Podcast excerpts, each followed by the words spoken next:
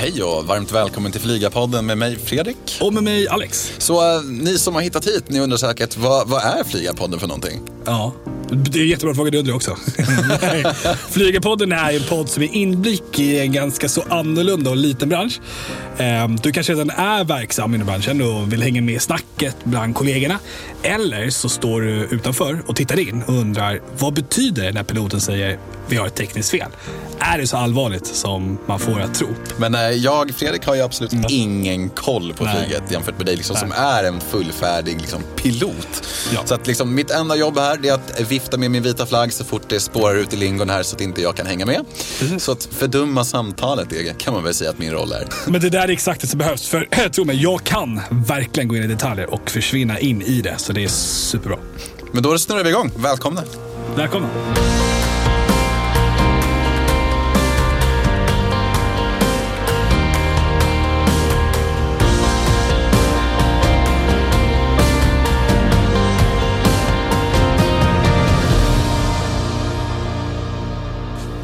Ja, vi har ju veckans eh, gäst med oss.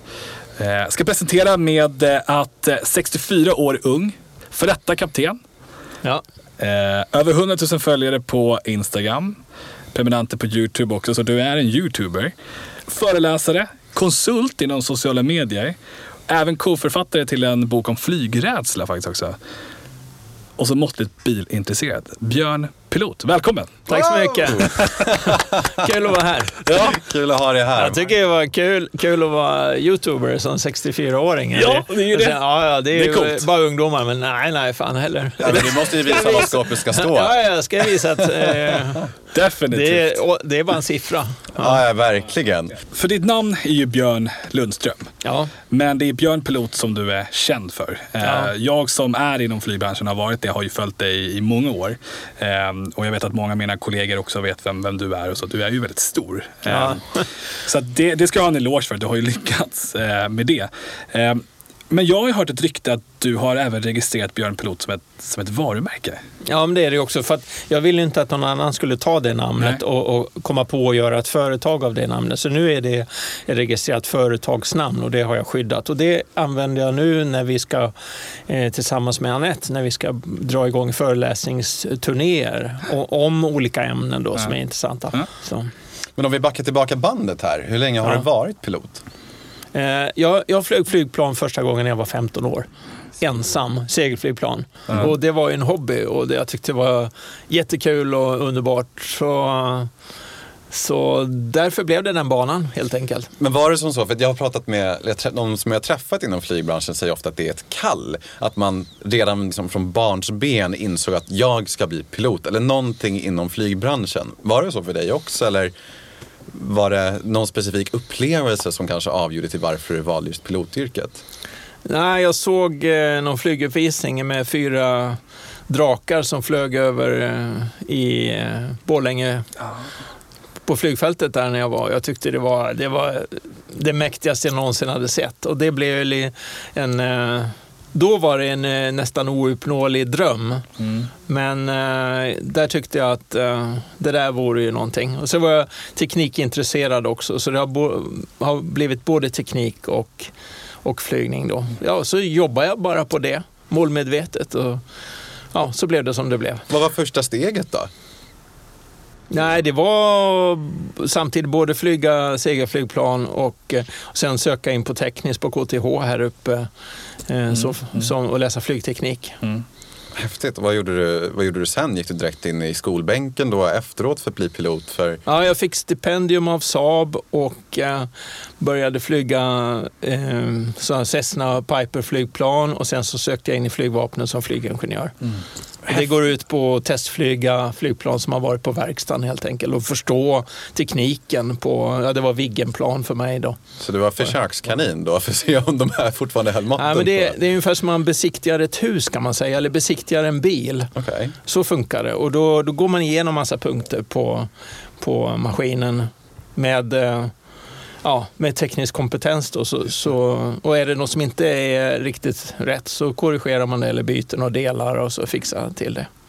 Och, men hur gick du vidare därifrån sen? Från, till att börja jobba på SAS? Sen, eh, alltså kalla kriget höll ju på och avslutas. Och, då ins- och eftersom jag var flygtokig så insåg jag att för att fortsätta flyga mycket så var jag tvungen att gå över civilt. Och då gjorde jag det.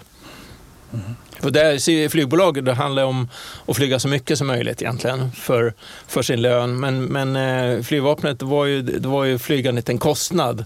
Och när pengarna drogs ner mer och mer, mer och mer, mer, det blir mindre och mindre pengar att flyga för, då blir det mindre och mindre flygande. Mm. Så det, trenden var ju den. Så det, det fanns inget val riktigt. Och då flög du eh, på, du började din karriär, kommersiella karriär med att flyga, var det DC-8 då? Ja, jag var 3, 3P på DC-8 och Ja. så blev jag instruktör där och Ja.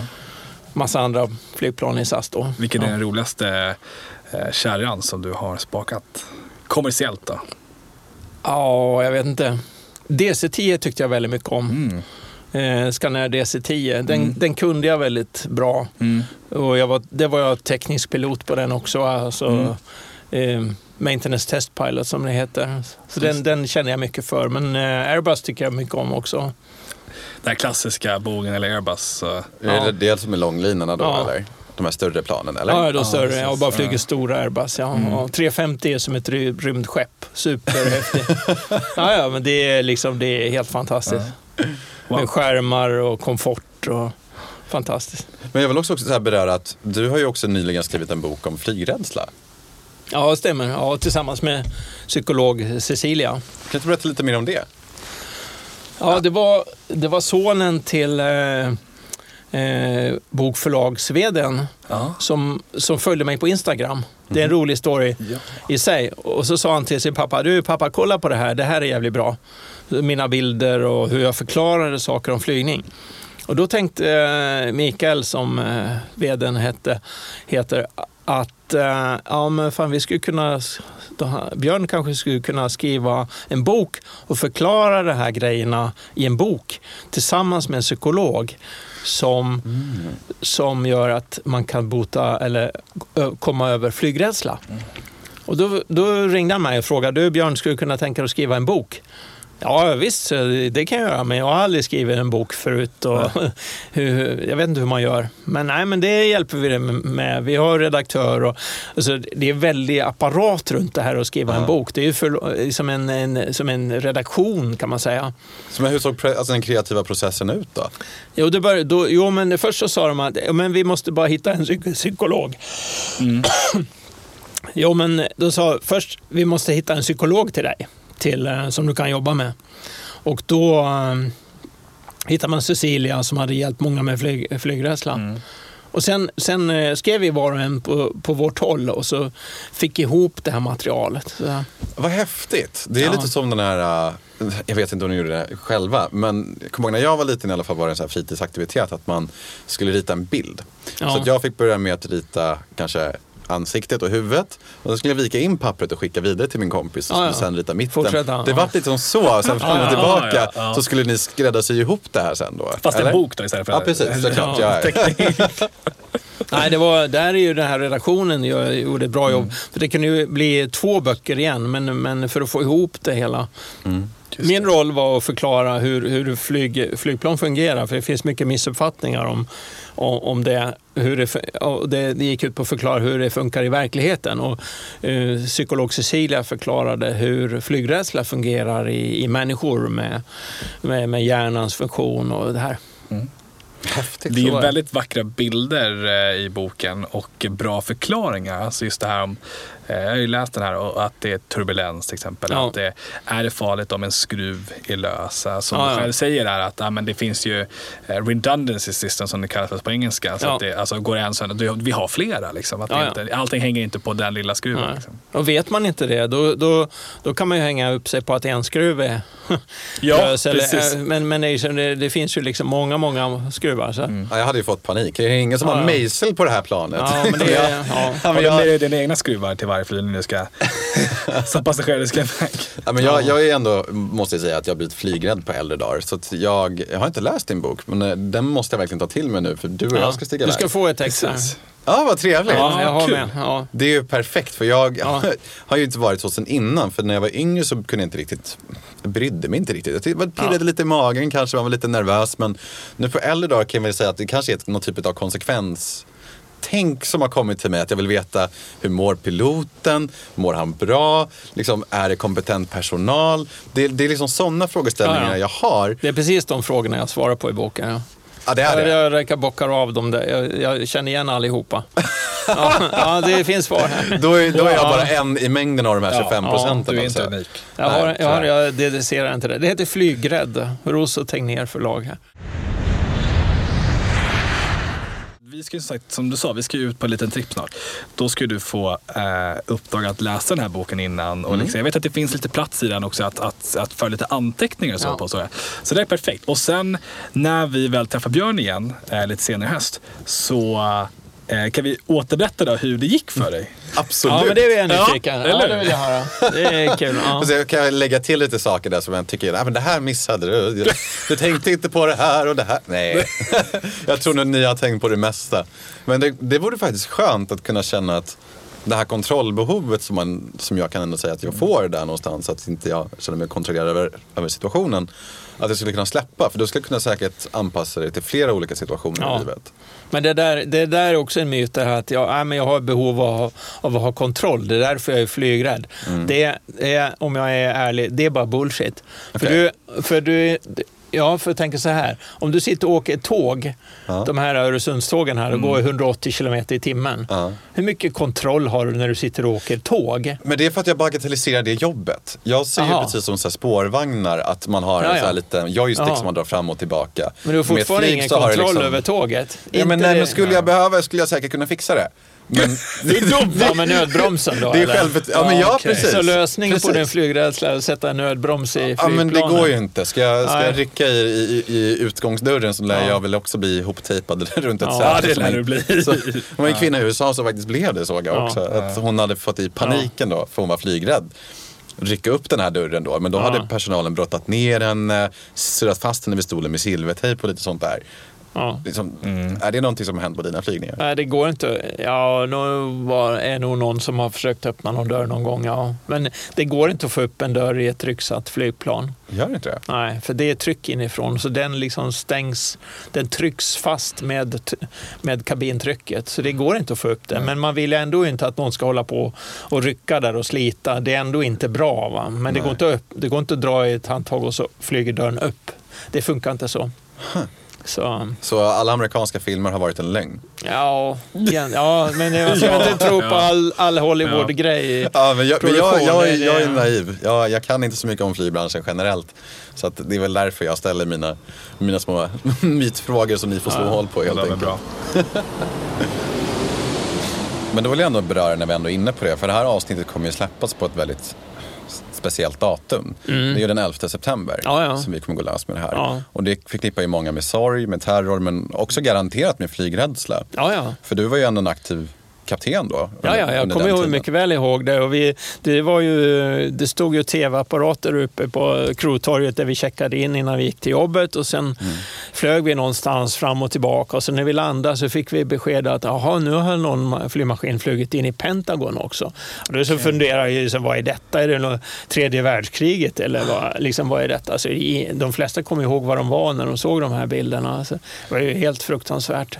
Förändrade liksom ditt perspektiv någonting som var ändå verksam inom, liksom på flight deck med, man snackar till exempel om dörren in till cockpit innan Ja, ja. och efter. Hur, hur förändrades det för dig tankesättet efter 9-11? Ja, alltså det, det, det, var, det var ju kreativt av de här terroristerna då att komma att hota så att så att eh, de öppnade dörren. Faktiskt var cockpitdörren låst i de här flighterna vad, jag, vad jag vet. Och så började man hota. Taktiken innan var ju att om en, en kapare hotar någon så ska man försöka uppfylla de grejerna alltså för, att, för att förhindra våld. Men, men det funkar ju inte alls Nej. i det här fallet. Utan de hade ju kommit på eh, väldigt kreativt då, kommit på en ny grej och började skära halsen av folk så att de öppnade dörren och sen tog de och flög in eh, flygplanen i, i, I husen. Så, så att, För de kapningar vi hade sett innan var väl mer, eh, till exempel här i Europa, att man ville flyga någonstans. ja, ja, flyg oss liksom dit och dit Ja, eller flyg till ja, Kuba. Och allt det var ju det scenariot som var, som var proceduren och ef- efter det blir fullständigt annorlunda. Så det, det, det där grejen gick att göra en gång efter det här. Så vi känner man ju till det här scenariot och det, det gick, ju, det går inte, gick ju inte att upprepa det. Nej. För sen var ju, vad som än hände så öppnade vi inte cockpitdörren och det Mm. första, det är ju skottsäker dörr och allt möjligt med procedurer. Och, så det är, ingen kommer in i cockpit, men Mm. så var det inte innan. Det var en total game changer. Men när det väl hände då, alltså 9-11, vad, hade ni något extrainsatt möte då? Liksom, hur var stämningen på jobbet och för de andra? För jag tänker att nyheterna borde ju ha kommit fram då. Eller det beror lite på, vad flög det från först och främst då? Jag flög MD-80 då. Nej, men alltså, vi träffas ju besättningen och pratar om det. Det, det är ju den, eh, den chef man har, eller som är den när- närmaste ledaren, det är ju kaptenen då. Så han får ju arrangera så, ja, vi pratar med varandra och ja, om det här var vad som hade hänt. Mm. Sen var det ju pro- processer med, med ändrade procedurer och allting, så det kom ju ganska fort. Det gjorde det? Ja, ja, och säkerhetskontroller och så, det, det, där kommer ju aldrig hända igen. Nej. Det, det, kan, det är omöjligt. Häftigt. Men det här klassiska, vi har tekniskt fel. För mig är det så här, tekniskt fel, det är så brett. Så Ja, att det ja. går inte att definiera exakt vad det är. Och det känns som att man säger det lite för att köpa sig eh, så att säga, att, att, att folk då inte ska, för tänk om, de här, om det är 25 procent av passagerarna då som är lite flygrädda. Ja. Då gäller det ju, när du pratar så pratar inte du till mig som en kollega i branschen. Du pratar till Fredrik som då kanske är lite orolig. Och undrar Ja. vad är det som händer. Är det så man tänker när man tar ett sånt samtal, eller PA liksom? Nej, men jag, jag tänker ju på... Jag eftersom jag har lärt mig så mycket Mm. om det här med att det är en, en av fyra som är orolig för att flyga, så anpassar jag ju mig efter det Mm. och förklarar mer. Jag försöker vara väldigt pedagogisk och säga att och, eh, vi har problem med en hydraulpump och vi kan flyga med den, det är inget problem. Men bara att, ofta är det ju så att men vi kan inte fortsätta över Atlanten med det. För det är inte tillåtet enligt bestämmelser och det är ingen bra idé heller. För att om vi sen kommer till New York så kan vi inte få den reparerad. Så det, det, därför så måste vi återvända till Köpenhamn till exempel. Den är ju, typ, den är ju exakt vad det handlar om. Mm. Och så, alltså just det här att planen flyger precis lika bra utan den för att allting är så dubblerat eller triplerat eller så. så det. men det är liksom sanningen. Men du måste ju verkligen träffa på, alltså, även om du sitter fram i cockpit så måste du ändå stött på många människor som är flygrädda väl på dina flighter. Ja, ja. Eh, och uh, någonting som jag har fått höra nu i alla fall som du har berättat för mig är att vid de här säkerhetsutgångarna som ligger där någonstans i mitten, de här stora, där man har ben- benutrymme och så vidare. Mm. Att personalen alltid går fram och frågar om det känns det okej för er att sitta här på de här platserna, vet ni vad vi ska göra, da, da, da, da, da. Ehm, jag såg faktiskt ett klipp i USA på en kvinna som hade sagt ja, ja, det är inga problem, jag kan sitta här. Och väl uppe i luften så hade hon fått en panikångestattack och försökt rycka upp den här nöddörren. ja, ja. Eh, och hon försökte, liksom, cabin crew försökte brotta ner henne. Liksom. De hade till och med silvertejpat fast henne i stolen efter det här. Ja, ja. ja men då flippar man ur. Liksom så. Men det, man frågar ju inte för om det är okej med, med tanke på flygrädslan att sitta där. Det är absolut inte. Utan man frågar, man frågar eh, känner du till eller förstår du hur, hur man ska öppna den här utgången? Och sen en annan sak som inte folk vet då, det är att upp, uppe i luften så är planet trycksatt. Så det går inte att öppna de här. Så hur, hur du än sliter och drar, det? nej det går inte. För det är tryck i planet. Så hur du än rycker och sliter så kan hon inte öppna dörren. Men man vill ju inte att hon ska hålla på och rycka och slita i det här Nej. ändå. Liksom, för att det är ju liksom en dålig grej. Ja. Så det är inte så att om någon drar i handtaget så flyger dörren upp. Nej. Eller, utgången upp. Men det, nej, det funkar inte så. Ah, okay. ja, då, Så då det- är alla det- amerikanska men- filmer men- har ljugit för mig. Ja, ja, men det är så mycket, mer, precis, alltså mycket missförstånd Ja. och mycket missuppfattningar om flyget. Det var ju min, min bit i, det här, i den här boken, att förklara hur det egentligen fungerar. Mm. Med, med många grejer, med, med åskväder och är åsk, kan det skada planet? Nej, i, nej, men man flyger inte in i åskväder, så Nej. är det ju bara. Och man flyger runt det. Det är Även om väl det sen tar en halvtimme eller en timme extra så gör vi ändå det. Jag la ut en, en Youtube på, på en åskväder som var nere i södra Kina där och det, det bara blixtrar ju hela tiden. Alltså det var det, det, det var det intensivaste åskväder jag någonsin har sett. Min fru var med och jag hade mina barn med ombord på den här flighten också. Och min fru kom, eh, tittade ut och och såg det här också och tyckte det var helt otroligt. Och så var ju det lite, lite provokativt att lägga ut, ut en Youtube eh, film som filmade detta. Men, men eh, vadå? Det, det är ju sanningen. Så är ju verkligheten. Och Det är ju viktigare då att förklara att ja, men, såna här saker finns i luften. Det fattar alla. Åskväder finns. Va? Ja, men det viktiga är ju vad gör man då? Jo, man flyger utanför det. Vad som än händer. Och det är ju inte det att, att åskväder existerar. Det ska ju inte vara provokativt. Det är ju inte provocerande. För hur du än vänder och vrider dig så existerar åskväder. Det viktiga är ju vad man gör åt dem. Men alltså, det måste väl ändå vara oundvikligt att i vissa situationer hamna i åskväder?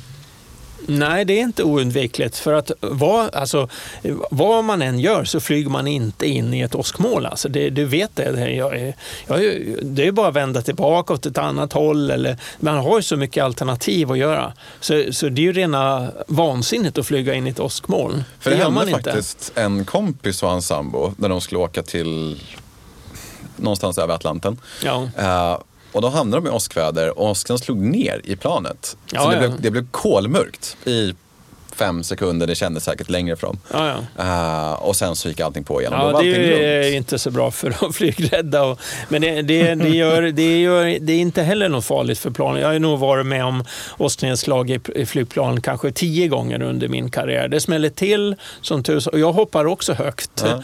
Ja, Jag lyfter också från stolen. va? Det smäller och så för jäkligt. Va? Ja. Men, men det, är inte, det, det skadar inte planet för det blir sån här Fardays-bur att, att eh, elektriciteten går utanpå metallskalet. Och även okay. kompositflygplan har ju metallnät så att det gör det här ändå. Just det. Så det är inte farligt, men, Men det men är det är på, på obehagligt. också. va?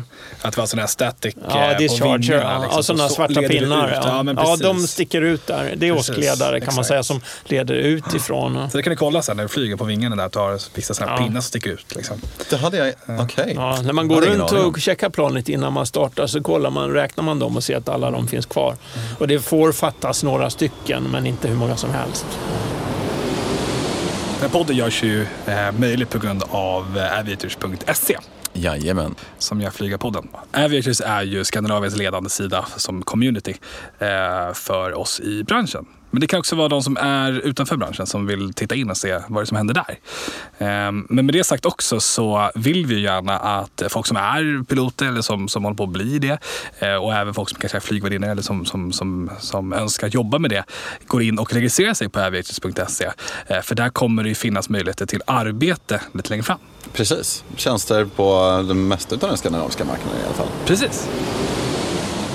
Men är det någon som har verkligen fått ett sånt här, ja, men om vi går tillbaka till den här USA-grejen, att de fick liksom till slut surra fast henne i stolen. Har det hänt någonting sånt någon, under någon av dina flygningar? Nej, Ingenting? inte. Men däremot har det ju, har ju varit sådana som har något som med alkohol och, och börjar liksom trakassera sin fru. Ah. Och, sådana som, och, och någon annan, är någon i, Peking, eh, här vi skulle hem, Mhm. eller till Köpenhamn då, en passagerare som börjar vara bråka som bara den. Okej. Och, Var eh, handgemäng liksom? Ja, inte, inte riktigt sådär, men han var liksom ga- ganska hotfull. Och, och det är frågan, och då, visst, då är det är dilemma där då. Ska du taxa in igen, då vet du kanske kostar tre timmars för, eh, försening och då blir, kanske hundra passagerare mister sina connections. Så du vill ju helst eh, lösa problemet. Samtidigt så är det ju en säkerhetsgrej också. Om han går flippar ur fullständigt i luften så kan du ju inte ha honom med för det är en säkerhetsrisk med en sån person. Och då, då, då stannar bara flygplanet och så och det dög ju liksom då, då dög det inte med, med en kabinpersonal utan då, fick jag, då tog jag pondusen som kapten och gick tillbaks till, till honom och sa att antingen sitter du ner och lugnar ner sig och sköter dig nu, antingen det, eller också så åker vi in och, och kastar av dig här, eller också så åker vi och, och, om du sköter dig, men bråkar ombord sen, Mm. så landar vi i, i Ulan Bator eller i Krasnojarsk. Och då får du räkning på flera miljoner för det. Så nu kan du välja hur du vill göra. Och då börjar, då börjar han gråta.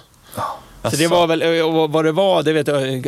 Och det finns också alltså, då, flygrädda som kan bete sig på väldigt konstiga sätt. Och med alkohol och... Ja, men man blir Alltså, irrationell i allt det här. Ja, så han grät och sen när han klev av i Köpenhamn så var tackande för den mest fantastiska flygning han någonsin hade varit med om.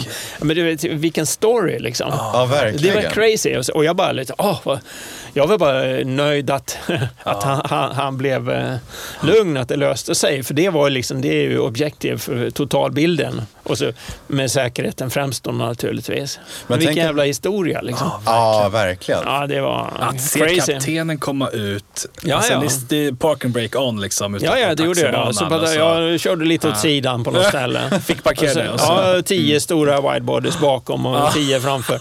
Alltså nu, alltså det, nu, det sprutar ju pengar för Ja, varje ja. minut där. Så att, eh, Men jag måste få beröra det också när vi är inne på det. Att säga att personen skulle flippa ur när ni är uppe i Ja. luften. ja, då är han nedbrottad och så vidare. Alla vi kan ju sån, de i kabinen vet hur de ska göra. Så det, finns- är en väldigt dålig idé. Så det finns ju andra passagerare runt omkring Ja, också som ja. vet, de tänker på 9-11 som vi pratade om innan. Alltså de, det här är...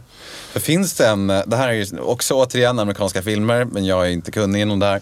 Finns det en air marshal, alltså en polis ombord på planet som skulle kunna ja, men, rycka in i sådana här situationer till Nej, exempel? det är inte göra, standard att det finns det. Jag vet inte om det finns det i några flygbolag. Om det, Inte ens ja, Nej, sådana USA med- då? Nej, jag, vet, inte, inte, jag, tror, jag tror inte det. Men jag, jag känner inte till det, men jag tror faktiskt inte det. Då är det en till myt som är i... Okej, ja, Ja. då är den debankad för mig i alla fall. Det var nog någon, någon period där efter Säkerligen. 9-11 och så vidare. Men alltså, jag föredrar ju än att ha såna här air marshals som är beväpnade ombord. Det är ju inte helt bra heller. För vad, vem, vad händer om någon kommer åt air, marshalens eh, pistol till exempel? Det det här Det är ju inte helt bra. Ja, hål eller man kan ju, den kan ju skj- börja skjuta andra personer. Så det är, som har beväpnade ombord, nej, det är bättre att inte ha några vapen överhuvudtaget ombord tycker Nej. jag. Då. Så det är mycket smartare. Men eh, som du sa, cabin crew, crew vet hur man ska hantera en, en sån situation. Ja, ja.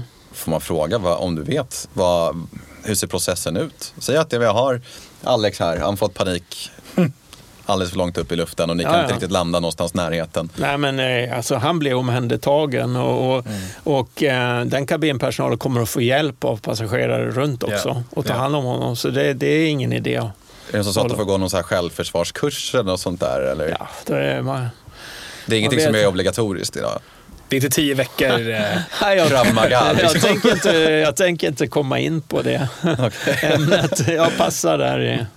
Ingen det finns fara. sätt att ta hand om Ja, en sån såklart, person. Så såklart. naturligtvis, ja, ja. Det är en väldigt dålig idé och, och det blir jättekonsekvenser sen för den här personen. oh, ja.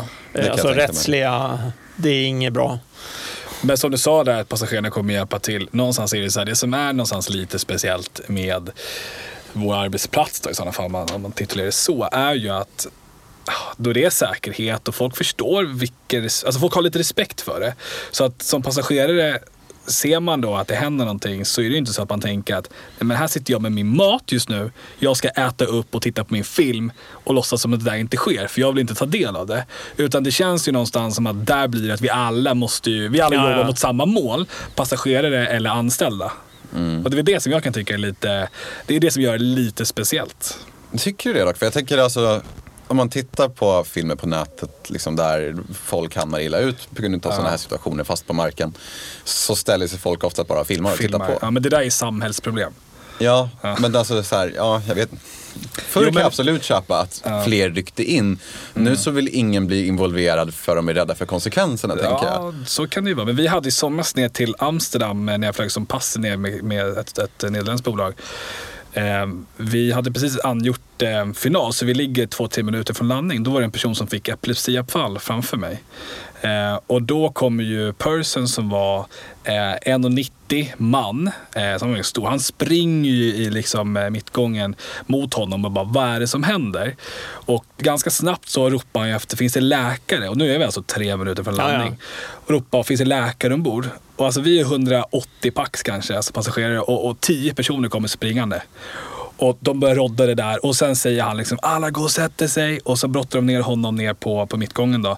Och så höll han fast honom där för han skakade ju. Ja. Det är ju livsfarligt. Ja, och sen fick vi, eh, det var ju en, en, en, en landning som var väldigt speciell, den var väldigt hård. Liksom. De, de hade väl hunnit ringa upp då till, till på Flightec och sagt att nu har vi medical. Liksom. Så att nu ska vi fort ner. Och de, så han satt ju där i gången och bara höll ner. Ehm, och det där var ju ganska fascinerande då att det kom så, från ingenstans så kom det så mycket folk och folk in- involverade sig. Eh, och det tycker jag var väldigt vackert. Och när landningen sen hade skett och han blev, ambulans kom och tog honom, den här passageraren då, som det gick bra för, eh, så började alla applådera. Och då Ja, var det för att vi har varit gemensamt, vi har varit, var väldigt olika. Men ska vi kliva vidare på och berätta lite om vad du gör idag? Hur har sina, liksom, coronan som kom ändå i förra Ja, året i mars ja. där, hur har tiden, tidsperioden sett ut för dig sedan dess? Eh, Ja, jag blev ju så kallad befriad från flygning här i januari. Eh, Så, så jag har inte flugit sedan dess. Men jag har flugit småflygplan till exempel. För det har jag inte tyckt att jag haft tid med innan. Men nu plötsligt fick jag tid. Och sen eh, drar vi igång eh, föreläsningsprogram Eh, från första november. Och vi har fått flera bokningar redan. redan. Det handlar om hur man lyckas i sociala medier. Alltså det har ju visat jag har ju kommit på ett recept hur man gör. Och sen brinner jag för att, för att man i företag eh, eh, organiserar eller arrangerar så att man uppmuntrar de anställda att vara aktiva på sociala medier och prata väl om företaget. Det visar sig att en, en anställd som säger att det och det företaget är bra, den är mellan 7-8 gånger mer trovärdig än bolagets köpta reklam. Om bolagets köpta reklam säger att, att företaget är bra. Och en anställd är ungefär dubbelt så trovärdig som bolagets VD. Det är klart, för det är ju en Det är rätt häftigt. Då. Så, så man förstår ju då. Eh, Om du lägger till de här trovärdighetssiffrorna med att en anställd har ju faktiskt redan fått sin lön. Det vill säga den marketingkostnaden är noll. Om man kan då uppmuntra på olika sätt den anställde till att göra reklam för ett företag så är det ju extremt lönsamt. För det finns ju ingen marketingbudget i världen som slår det. Absolut. Och det här förstår inte många. De tycker att det ja, reklam det är någonting som styrs av marknadsavdelningen eller kommunikationsavdelningen. Det är någonting man köper för jävligt mycket pengar då. Tv eller annan sorts reklam eller köpt reklam i sociala medier. Man förstår inte att det billigaste sättet att göra den här reklamen det är med dem du redan har betalat. Det är genialiskt det här. Och det, det, det, de bolag som förstår det här, de, de får ju ett övertag av de som inte förstår det.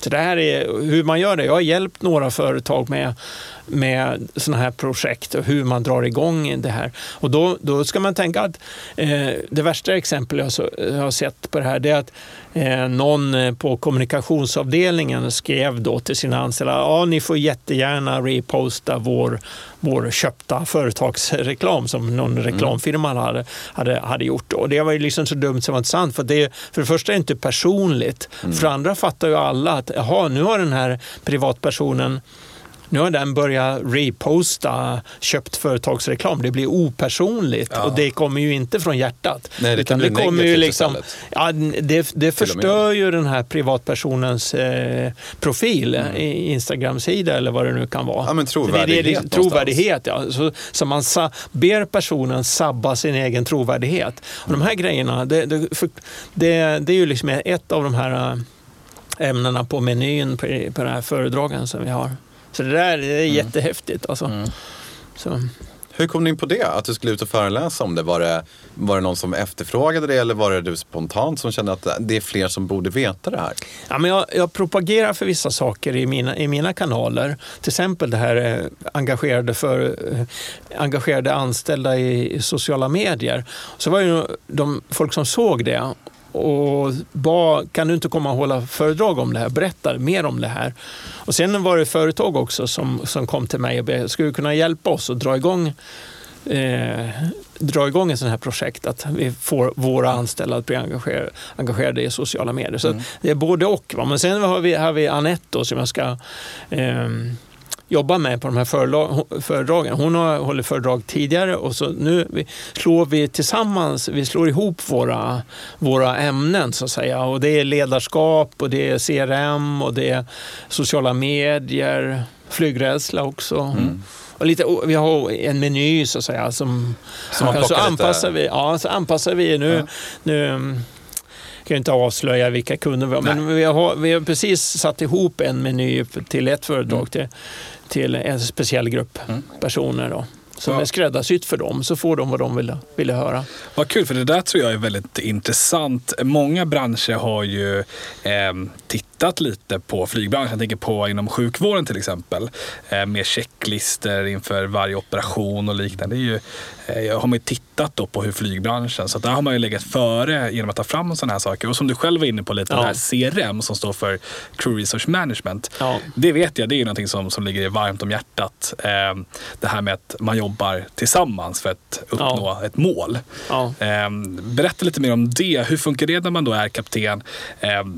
Bara kabinbesättning kanske är 15 personer och sen så har du ju markpersonal. Det är, ganska, det är ett Ja. stort team eh, där ni har en och en halv, två timmar på er att göra allting innan avgång och hinna det. Ja. Hur, hur gör man då som kapten? Hur börjar man en sån uppstartsmöte kan man väl säga? Ja, det, det, man har ju teambuilding från första Ja. början när man, när man träffar varandra. Alltså, jag var kapten från jag var 40 till eh, nästan 65 då. Och där jag utvecklades mest var ju på den här mänskliga biten. Det var ju inte liksom med flygskicklighet. Alltså, jag flög kanske lika, lika bra som styrman. Men, men där, där jag utvecklades, det var ju det här eh, ledarskapsrollen, teambuilding och få bygga ett lag. Och där är ju långlinjeflygningar med mycket, mycket mer personer involverade runt flygningen. Alltså både ombord då, det är ju skillnad på besättning på fyra mot en besättning på tio. Eller så. Det, bara det här är en skillnad. Så har vi ju den här apparaten med boarding med markpersonal, så det är många fler som servar en långlinjeavgång. Så har vi ju alla runt omkring planet som tankar och meckar och kör traktor. och- Alltså det är många, många människor och också mycket pengar involverat. Och där blir det ju då, när det är så mycket pengar involverat, så är det ännu viktigare att, att få till det här lagarbetet så att flygavgången går smidigt och alla känner sig eh, glada och nöjda. Man tycker yes, vi gjorde ett bra jobb, fick iväg den här maskinen på tid. Och så. För får man inte iväg den på tid, och det, för det första är det inte roligt. Det är liksom inget kul eh, jobb att gå till jobbet om det inte är skoj på jobbet. Det är också en, liksom, det måste vara ledande i vad man gör. Att alla, man ska få alla att tri, tycka det är kul att jobba. För om man gör det, då blir man ju motiverad och, och liksom då funkar allting. Plötsligt så blir det musik. Det är ju så ett fotbollslag vinner en match också. Att man känner att man verkligen blir ett starkt lag tillsammans. Det kan man göra på en flygavgång också. Och utvidga det också till att det kan man också göra i ett företag om man bara förstår hur man gör för att få de anställda med sig. Och det, där, där kan vi prata mer om det här efter, eh, efter 31 Ja, oktober. Så, hur man, får- hur man får alla med sig i ett företag. För det finns ju företag som har lyckats väldigt väl med det och de lyfter. Och det är också de som har blivit mest framgångs, ekonomiskt framgångsrika.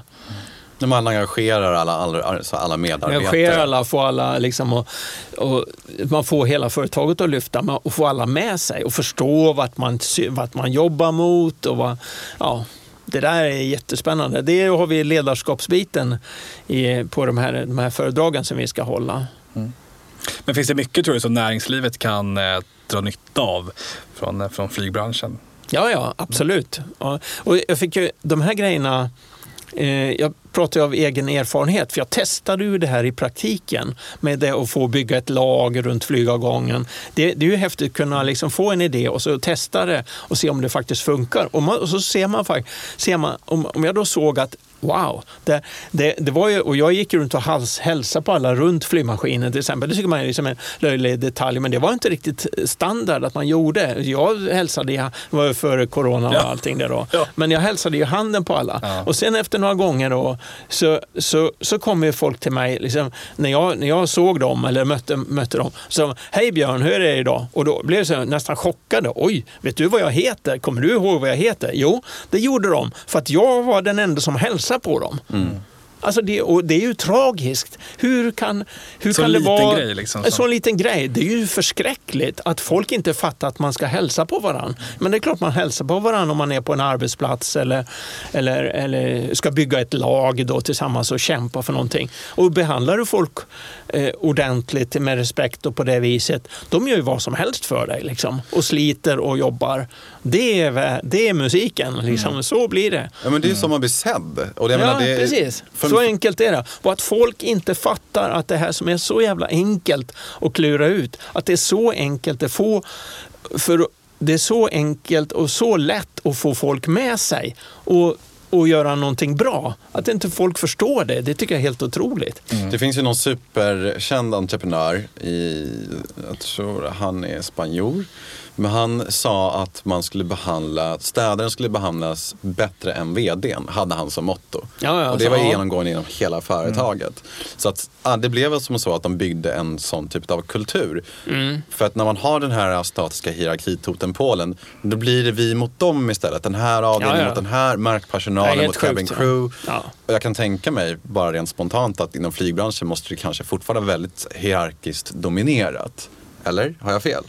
Ja, det är så det har nog, varit det är nog hierarkiskt. Ja. Och sen tror jag det är olika företag med olika kulturer. Men jag är, liksom, Precis. jag är nästan eh, fiende till eh, hierarkisk bolagskultur. För det är helt förödande. För det, det är ju det blir inte flyget utan några flygplan som städas. Och det blir inte Nej, flyget precis. utan någon som skruvar med det eller någon som tömmer toalettanken. Eller, så det finns inte att någon är finare än den andra. Det är bara helt befängt.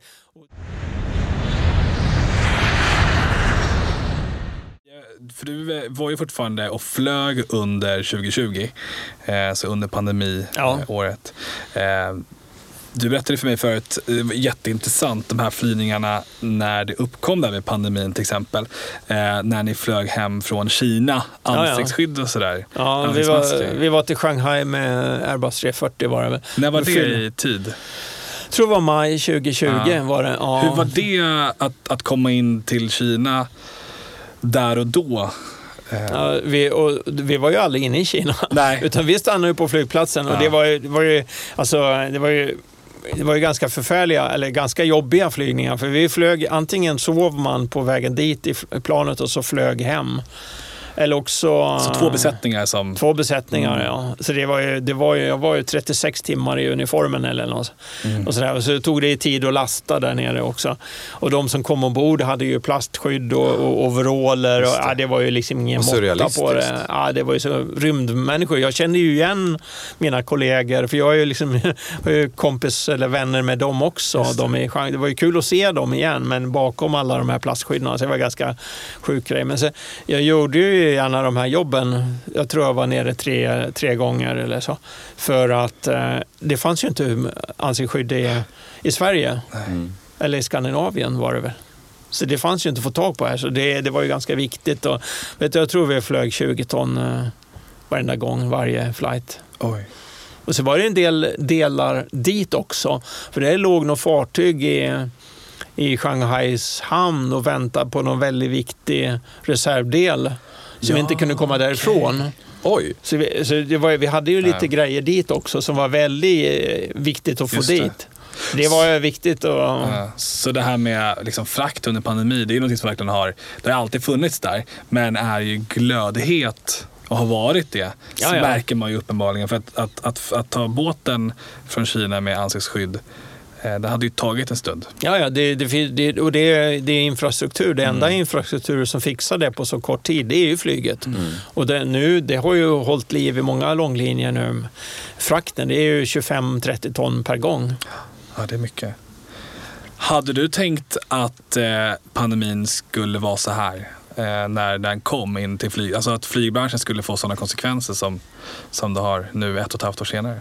Ja, jag trodde nog det skulle bli eh, väldigt allvarligt. Alltså, jag kommer ihåg eh, en av de sista, eh, någon flight det finns en, en, pilotfrekvens som är 1, 2, 3, 4, 5.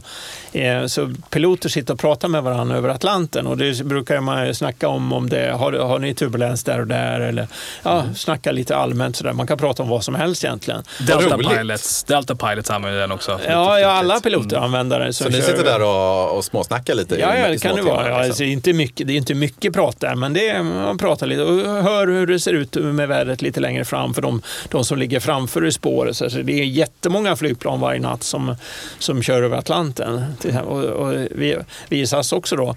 Men då var, då var det någon som sa så här, har ni hört det senaste, vad, vad han har gjort? Eh, så var uttrycket. Då. Ja, det var ju Trump då. Har, har stängt eh, resorna in till USA. Oh. Och då satt jag där mitt i natten och hörde mitt överallt. På väg dit också? Nej, på väg, Nej, hem, på väg hem ja. Men sen flög, sen flög man ju vidare som en utan passagerare med, ja. med frakten. Då. Just det. Så, men det, så det var då liksom, oh, då, då förstod jag att det här det var liksom eh, känsla, allvarskänsla ungefär som när det var 9-11. Alltså det är sådana här dramatiska tidpunkter eh, eller händelser som har inträffat i min karriär. Det var jag satt där över Atlanten och hörde. Fan, och då förstod jag att det här, det här, det här blir allvarligt. Mm. Riktigt allvarligt. Och eh, flygbolag som kommer gå i konkurs och med, mm. ja, mycket elände. Vi måste snacka om en annan sak. Du eh, har ju eh, som sagt eh, över 100 000 följare på, på, på Instagram och eh, eh, många med fler prenumeranter på Youtube. Du la upp en, en video för ett tag sedan när du eh, gjorde något som kallas i branschen för Controlled, flight, eh, controlled In-Flight Rest. Ja, ja. Eh, berätta för Fredrik vad det är. För med andra ord är det att du låg och sov på arbetstid. Ja. Vadå, medan du flög? Ja, ja, det, man, har ju, man har ju procedurer som, som gör där man med, med en, en, kort stund kan man ta och slumra in lite. Ta en powernap helt enkelt på 20 minuter, typ 20, 20, minuter. Och det här är etablerade procedurer, de är godkända av myndigheterna och, och det är inte kontroversiellt på, någon, på något vis. Det kontroversiella det är ju, det är ju att eh, kanske inte alla människor passagerare vet att det att, att det är så här. Det är det kontroversiella. Och vad jag gjorde då, jag låg en, och, och slumrade med kudde och filt och allt sånt här i en Airbus 350 mysigt, som är liksom. 3 miljarders flygmaskin. Då. Mm. Och, då var lite, och då är frågan, aha, är det här så kontroversiellt att visa detta?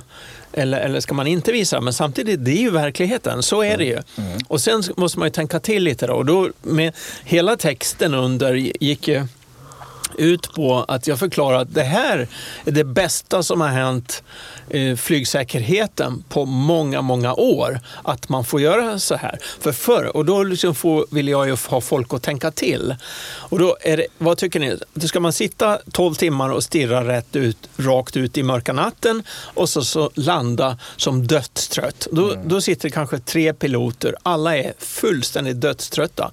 Eller ska man liksom turas om och ta powernaps så man är ganska hyfsat pigg vid landningen. Åtminstone väldigt mycket piggare än om man hade bara Gasat suttit och varit vaken i 12 timmar hela natten. Ja. Så det här är det kontroversiella. Och då la jag ut en bild och det var, jag vet inte om det, det var åtminstone flera hundratusen och, och jag vet inte om det var någon miljon views. Och det, jag tror det är 50 olika Instagram-sajter som har repostat den här mm. och det blir väldigt kontroversiellt då. Ja, det är klart. Man ser piloten är... som går och, går och kvartar en liten stund. Liksom. Ja, ja. Och så visar jag en bild på det och det var liksom lite fräckt. Men det, det, är faktiskt bara så man kan, om man gör lite kontroversiella grejer, det är faktiskt bara så du kan väcka uppmärksamhet. Mm. Och så var det ju ändå eh, en bra grej att tala om att det här är en bra sak för flygsäkerheten, för det är ju mm. verkligheten. Mm.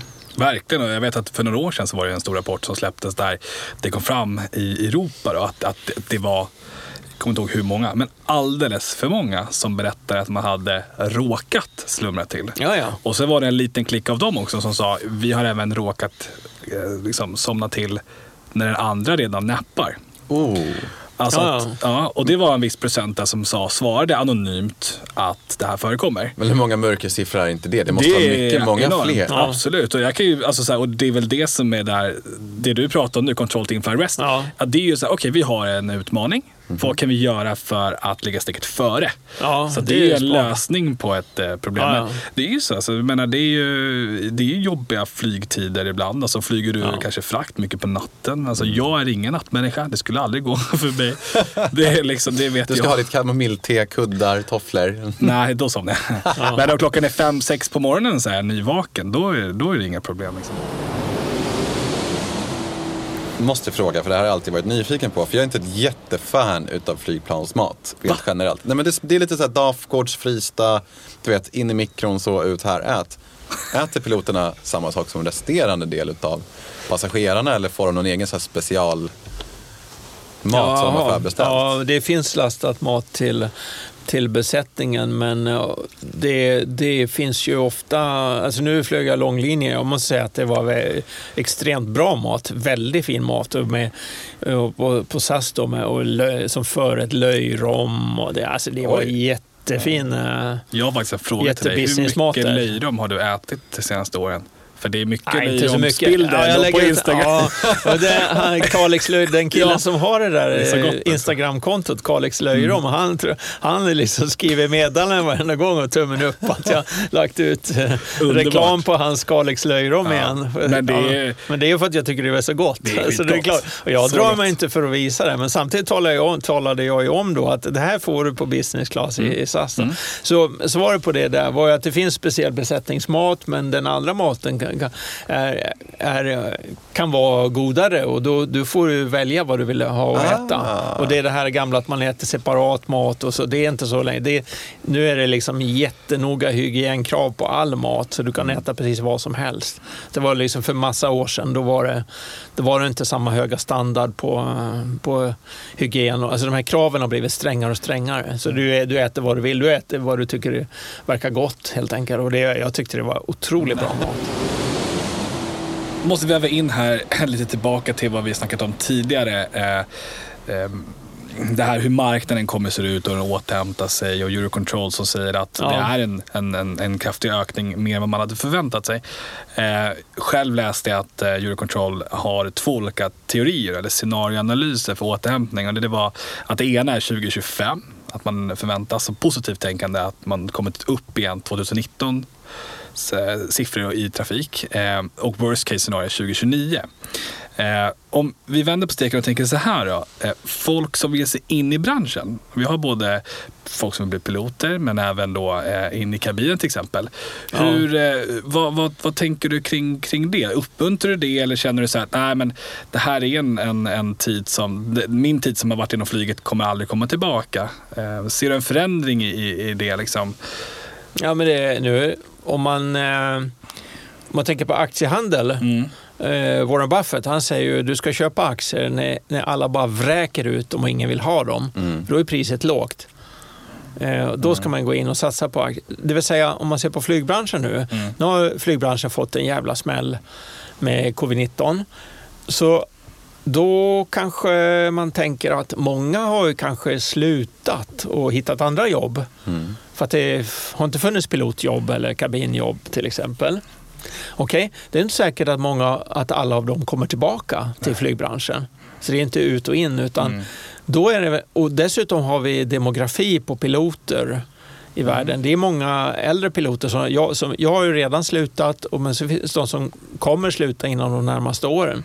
Och det, det är väldigt många som kommer att göra det. Mm. Så nu, om man tänker på att det tar några år att genomföra en pilotutbildning, kanske om Mm. det tar två, tre år eller vad vet jag, fyra kanske, så är det ganska bra timing att göra det nu. Så man ska egentligen satsa med referens till det här aktiegrejerna. Man ska egentligen satsa när det ser som mörkast ut. Mm. För det har aldrig varit så heller att de här mörkaste tiderna har bestått i all evighet. Det har de inte. Utan det har alltid varit upp och ner och upp och ner. Och det kommer säkert eh, gissningsvis om, om 50-100 år kommer det att fortsätta gå upp och ner för, för, för mänskligheten. Så, att, så att jag tror det är väldigt bra timing men det kräver ju mod att satsa när det ser som mörkast ut. Ja, det är ju precis inte det absolut. man vill göra. Nej. Det är som många när det har gått väldigt, väldigt, väldigt bra för en aktie Mm. och då slänger sig folk på och köper för att då har det gått så bra. Ja, men det är liksom precis det du inte ska göra, för det är ju då du ska sälja. Mm. För då är, då, är liksom, då är det på topp. Och nu när det ser som... Ja, om det ser väldigt mörkt ut så borde man faktiskt satsa om man är smart. Men det kräver ju mod då. Mm. Och så, Att man har perspektiv och vet att den här dåliga tiden kommer inte att bestå. Nej. Men jag tänker så här, man pratar ju någonstans om att, jag, jag har träffat mycket folk, som, eller många personer som, som då utbildar sig till pilot och liknande, som kanske ibland har en bild över yrket så som jag vet som inte alls stämmer överens med verkligheten. Eh, och många har fått den här bilden från, eh, om vi tittar amerikanska bolaget Pan Am och liksom, eh, Catch Me If You Can eh, scenen när Leonardo DiCaprio låtsas vara en pilot och går i Miamis terminal med, med vackra flygvärdinnor och sådär. Och så ser ju inte verkligheten ut idag på det sättet. Jag, så. Och där blir det en, en, en, det har blivit en förändring. Om vi pratar vi löner så är det en annan sak också. Avtal och liknande. Hur, hur tänker du kring den biten eh, för folk som ger sig in i branschen? Med den förhoppningen att man Ja, tänker ja. att det är som det var på 70-60-talet. Nej, men det, då är, det, det, är det är ju som alla andra jobb. Andra jobb var, ju- är ju inte heller inte idag som de var på 70-talet. Nej. Så allting har ju förändrat sig. Men det, därmed inte sagt att det kommer att vara dåligt. Och sen, sen ska man inte lyssna på äldre som säger det här att ja, det var bättre förr. För det, det har ju liksom äldre sagt i alla tider. Att, det- och det är, inte för att, det är inte för att det var bättre, utan det är för att de var yngre och hade framtiden för sig och var mer positiva, hade mer framtidsdrömmar och så. Så det är därför de säger det. Det var inte bättre för Om jag tänker på Hans Rosling då, bö- eh, med hur många fattiga det finns i världen och allting. Det var inte alls... Fakta visar ju att det har aldrig funnits så lite krig i världen som det är nu. Bara det att du blir matad med väldigt mycket på grund av att nu får du veta så mycket på grund av media och de rapporterar, har så lätt för att rapportera nu om krig. Och det, det kunde man inte göra för 20 år sedan, för då fanns inte ens internet. Nej. Eller 30 år sedan eller vad det är. Va? Så det, det, det, var, det var inte bättre förr, utan det har aldrig varit så bra som det, som det är nu. Och nu det här pilotjobbet då, ja det är annorlunda. Naturligtvis är pilotjobbet annorlunda, men det var ju på många sätt var det ju sämre. Typ jag började flyga DC-8 och vi satt där och glodde rätt ut i svarta natten i flera timmar och var absolut dödströtta. Det, gick, det fanns ingen, som i Airbus 350 finns ju ett sovrum o- ovan, bak, bakom eh, cockpit ovanför med två stora Jaha. sängar och tyst. Alltså, helt fantastiskt. Och flygmaskinen är, du har all information i världen på st- jättestora skärmar, det är touchscreens. Och, alltså, det är ju rena drömarbetsplatsen. Den är tyst, den är, du kan luta stolen. Och, alltså det, är, det är fantastiskt. Det går inte att jämföra. Så på många, många, många sätt har det blivit bättre att vara pilot. Okej. Det har det. Intressant. Ja, och inte det här... Ja, sen, sen är det ju såna anställningsformer med bemanningsbolag och så. Men, Exakt. men blir det sen brist... Nu om det har varit överskott på piloter, ja det går att trycka löner och köra konstiga anställningsformer med bemanningsbolag och så. Men om det kommer att bli efterfrågan på piloter, vilket jag säkert tror att det kommer att bli om två, tre år när, på grund av demografi och, de här, och återhämtning och allt möjligt. Ja, vad händer då? Jo, då kanske man nobbar bemanningsbolagsanställning och så går på det. Nej, jag, tar, jag vill ha en fast anställning i ett bra bolag istället. Så kanske man gör det. Så köper man det. Och då kommer, då, då kommer de som kör bemanningsbolag, de kommer vara körda de bolagen för de kommer inte få piloter. Hur ser eh, kommande månader ut för dig? För du har ju väldigt mycket att stå i nu. Vågar du, vågar du avslöja någonting? Ja, ja, alltså jag har nog två, några podcasts på gång. Eh, Men jag spelar inte in dem själv utan jag, jag, har, jag gästar. Och sen så jobbar vi vidare med vårt eh, föreläsningsprogram. Eh, och så vi har liksom en riktig, så vi har ett, ett packe färdiga föreläsnings, föreläsningar i, i olika ämnen som vi kör. Så det, det är väl vad jag kommer jag göra nästa. Ja. Fortsätter lägga upp allting på Instagram, YouTube så att man får följa och se Ja. vad, vad som händer. Liksom. Ja, det, det får ju ändra karaktär då. Så nu Ja. kommer jag lägga upp en, lite om hur vi spelar in den här podcasten. kommer jag lägga upp på Youtube med lite länk till podcasten det. och, och länk till er, till er Just det, Youtube om just det. Vilket jag tycker var kul att, eh, visste jag inte att ni skulle Nej. göra, men det blir skitroligt. Så, och eh, det får, det får ju en annan karaktär. eh, Min, min Instagram och Youtube med lite andra grejer då eftersom jag inte sitter i en 350 längre. Då. Nej. Så det, jag fortsätter ungefär så. Ja. Mm. ja. Om man vill få tag på dig eller kanske få något råd, vad, vad kontaktar man med dig lättast då? Det är att skriva, skriva kommentar på Youtube eller DM på, skriva på Instagram. Och, Det är det lättaste. Ja. Hur du, vi måste runda av här så att vi... Mycket bra. Det var supertrevligt att ha dig här. Verkligen Björn. Vi Ja. hoppas självklart vi, vi får träffa dig snart igen. Men jag är jättenyfiken på att höra mer efter Ja, ja. hösten. När du Ja, kan. det kan vi göra. Jag ska Vi berätta kan mer. Prata mer, precis. Ja, ja, det ska vi göra.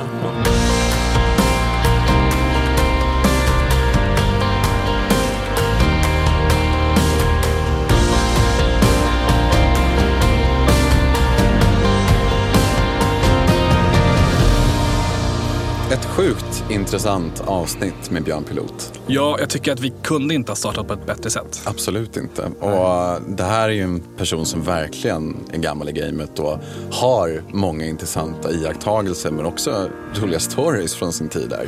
Definitivt. Och framförallt också någon som liksom någonstans, inte skolar om sig, men som lägger kaptenshatten på hyllan vid 64-65 års ålder för att bli YouTuber. Det är, jäkligt lite speciellt. Oh ja, oh ja. Och det ska bli intressant att läsa hans bok nu här också i och med att jag tyvärr inte har hunnit göra det innan. Precis. Eh, särskilt nu när vi ska ut och resa Precis. och se om man kan ta lärdom av det. Ja, men exakt. Och vi har ju lovat att återkomma med Björn Pilot i framtiden eh, som gäst. Där ska du då få chans att återberätta eh, de här eh, sakerna som du har tagit till dig. Och sen är ju min tanke att vi ska upp och flyga tillsammans där du ska få smaka själv. Och så kan vi göra lite loopingar och sånt där. Ah, det, Eh, ja, det, Det, det det, gick händelserna i förväg kan, kan vi börja med att jag läser boken. Ja. Vi, vi får se vad som händer i framtiden helt enkelt. Vad händer nästa vecka då? Ja, kul fråga. Eh, vi får en superduper gäst eh, från flygvärdinnan.se. Eh, Li heter hon. Eh, har varit flygvärdinna i många, många år eh, och nu senast inom den privata marknaden, alltså flyger privatjet. Ja, precis. Så Och, så vitt jag förstod det så skulle det kallas också en flygvärdinnas bekännelser. ja, exakt. Här är ju tanken att vi vill att hon ska ta fram de här största hemligheterna som egentligen inte finns ute. Ehm, och sen vill vi såklart även att våra följare ska kunna gå in. Eh, skriv direkt till oss på Instagram, aviators.se, hashtag flygarpodden. Eh, om det är så att man specifikt önskar någonting som vi ska ta upp. Det kan vara någonting riktigt eh, smaskigt liksom. Ja men precis, bara ös på med alla era bästa frågor. Jag tänkte ju dra den här klassiken. Hur får man en gratis uppgradering? Från ekonomi till business class. Ja. Det är sådana saker som jag vill ha svar på. Om det ens är möjligt, det vet man inte. ja. Så mer då. Där hörs vi. Ta hand om er. Hej!